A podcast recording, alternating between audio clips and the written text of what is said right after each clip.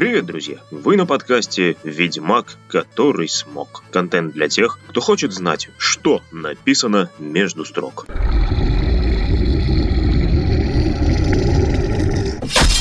С вами Геннадий Гайер.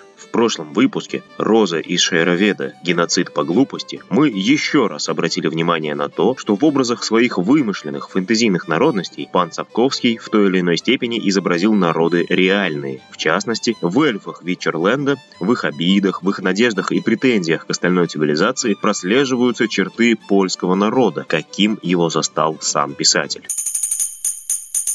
А еще в «Ведьмаке» автор отразил свое отношение к так называемой вооруженной борьбе за свободу. Основываясь на романе, определенно можно заключить, что писатель не верит в возможность построения для целого народа светлого будущего, если в основе его лежит кровопролитие. Также Сапковский дает понять, что восторженность и умение заражать своей идеей других далеко не главные качества для настоящего лидера какого угодно движения.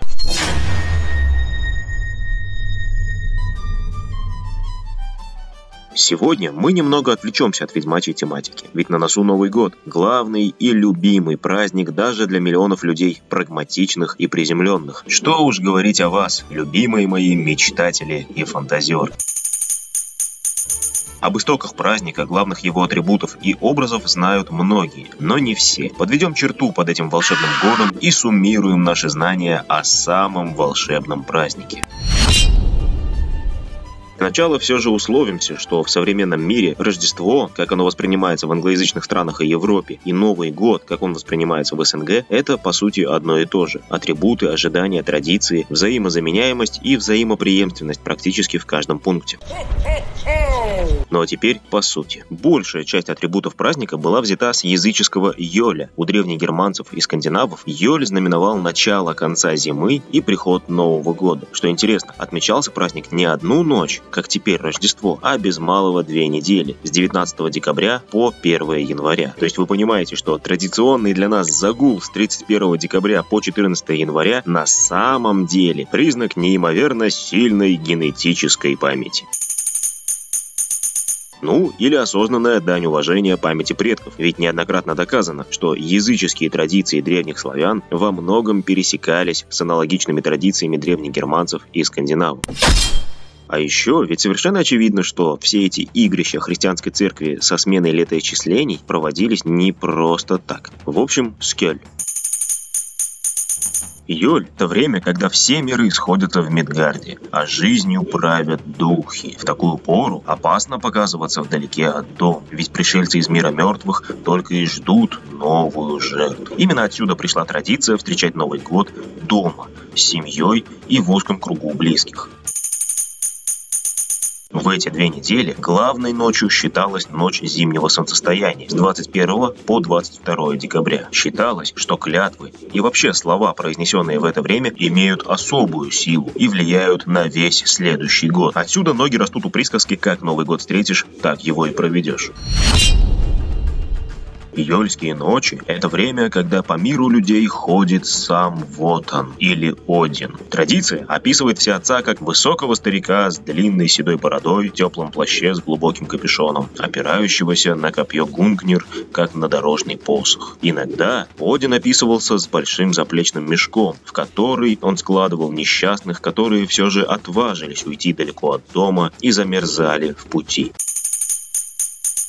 И внезапно образ Деда Мороза стал отдавать огнями Вальхалы. А еще до меня дошло, что когда-нибудь придется таки провести сравнительный анализ образа Гэндальфа. В Йоль было принято сжечь костры и приносить духам и богам жертвы. Один из способов жертвоприношения активно используется и теперь. Это йольское дерево. Сегодня мы его знаем как традицию наряжать елку. Благо, гуманизация общества приносит свои плоды, и теперь мы наряжаем зеленую красавицу в разноцветные шарики и прочие нарядные игрушки. А вот в древности, и в этом сходятся многие исследователи, на ель наматывали внутренности жертвенного животного. Есть версии, что в жертву приносили людей. Правда ведь хочется сказать спасибо прогрессу за современные новогодние гирлянды. Кстати, в словарной паре «ёль» «ель» тоже прослеживается какая-то связь. А в среди фольклористов ходит слух, что славяне, кроме красной гирлянды, добавляли к елке еще и девицу-красавицу, которой было суждено замерзнуть насмерть во славу зимних духов. Так, мол, и появилась Снегурочка.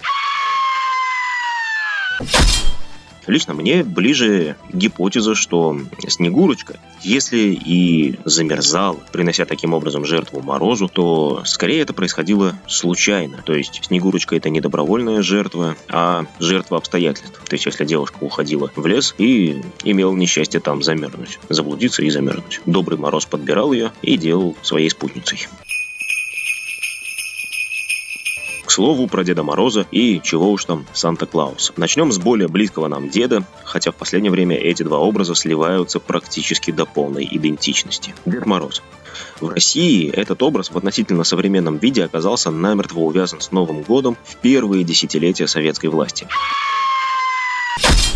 В дореволюционной России отмечалось Рождество, и главными его атрибутами были ель и святой Николай. Разумеется, атеистический курс государства потребовал некоторого преображения. Так был создан образ современного Деда Мороза, как доброго волшебника, дарителя подарков, навещающего послушных детей. Разумеется, это не просто переплавка святого Николая. В славянском фольклоре был целый ряд персонажей, чьей ипостасью были зима и холод. Морозко, Карачун, Трескунец. Сколько народов, столько и имен для зимнего божества. Мороз, для удобства сведем их все к общему знаменателю, действительно был божеством. В языческом пантеоне он отвечал за наступление холодов, снег, трескучие морозы. Считалось, что если задобрить мороза, он как следует укроет озимые сугробами, и по весне простому люду не придется голодать. Также Мороз мог быть заступником для своего народа и земли. Если какой супостат решится напасть на славян зимой, его встречают трескучие морозы, необычные даже для этого времени года. Может, в присказке про генерала Мороза тоже есть реальная основа? Ведь действительно, что в 1812 году, что в начале 40-х, зима на наших территориях действительно была гораздо холоднее, чем сейчас. Ну а что с Санта-Клаусом? Ну, про святого Николая не знает, кажется, только новорожденный. Остальным напомню, что в третьем веке нашей эры на территории современной Турции жил такой последователь христианства, прославившийся человеколюбием и щедростью. Впоследствии он стал епископом и еще при жизни был признан святым. Христианская церковь увязала память святого Николая с Рождеством не просто так. Во-первых, само Рождество должно было заместить собой языческий Йоль. Неспроста главный праздник христианства был расположен в календаре на самое начало Йольских недель. Ну а Николай Даритель был прикомандирован к Рождеству, чтобы вытравить дух язычества. Ведь традиция обмениваться подарками – это такой же атрибут Йоля, как и задабривание духов и поцелуи под веткой Амелы в память о благостном Бальдре. Фанатов God of War слезно умоляю почитать хотя бы Википедию на этот счет.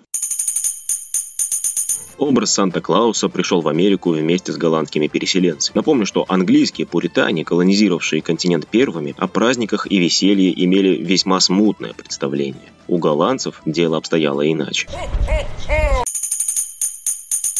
Рождественского дарителя они именовали на свой манер – Синтерклаас. Практически в том же виде он дошел до современности. Но это касается только имени. Нам всем очевидно, что румяный толстяк из рекламы Кока-Колы мало похож на святого.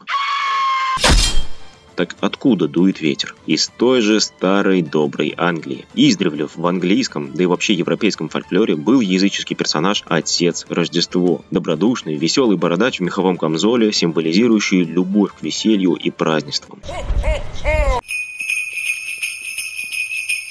С уменьшением влияния пуритан на английское общество, отец Рождество, известный, кстати, и французам, как Пер Ноэль, и, не поверите, от французов он перешел к туркам, и там его зовут Баба Ноэль.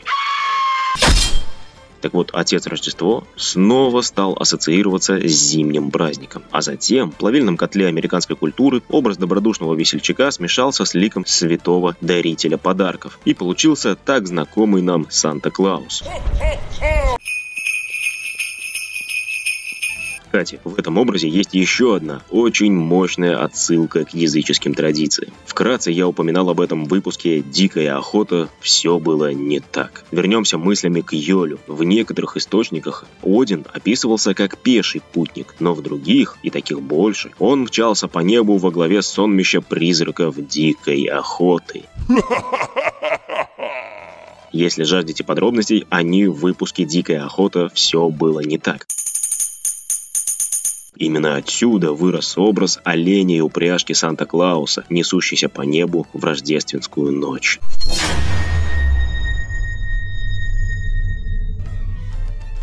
Как видите, в условиях современной мультикультуры Новый год – это праздник для всех и каждого. Вне зависимости от того, какая из его составляющих вам ближе, желаю вам, друзья, чтобы все трудности уходящего года в нем и остались, а год приходящий принес всем нам как можно больше позитивных эмоций и как можно меньше потрясений. С Новым годом, мечтатели! Вы слушали подкаст «Ведьмак, который смог».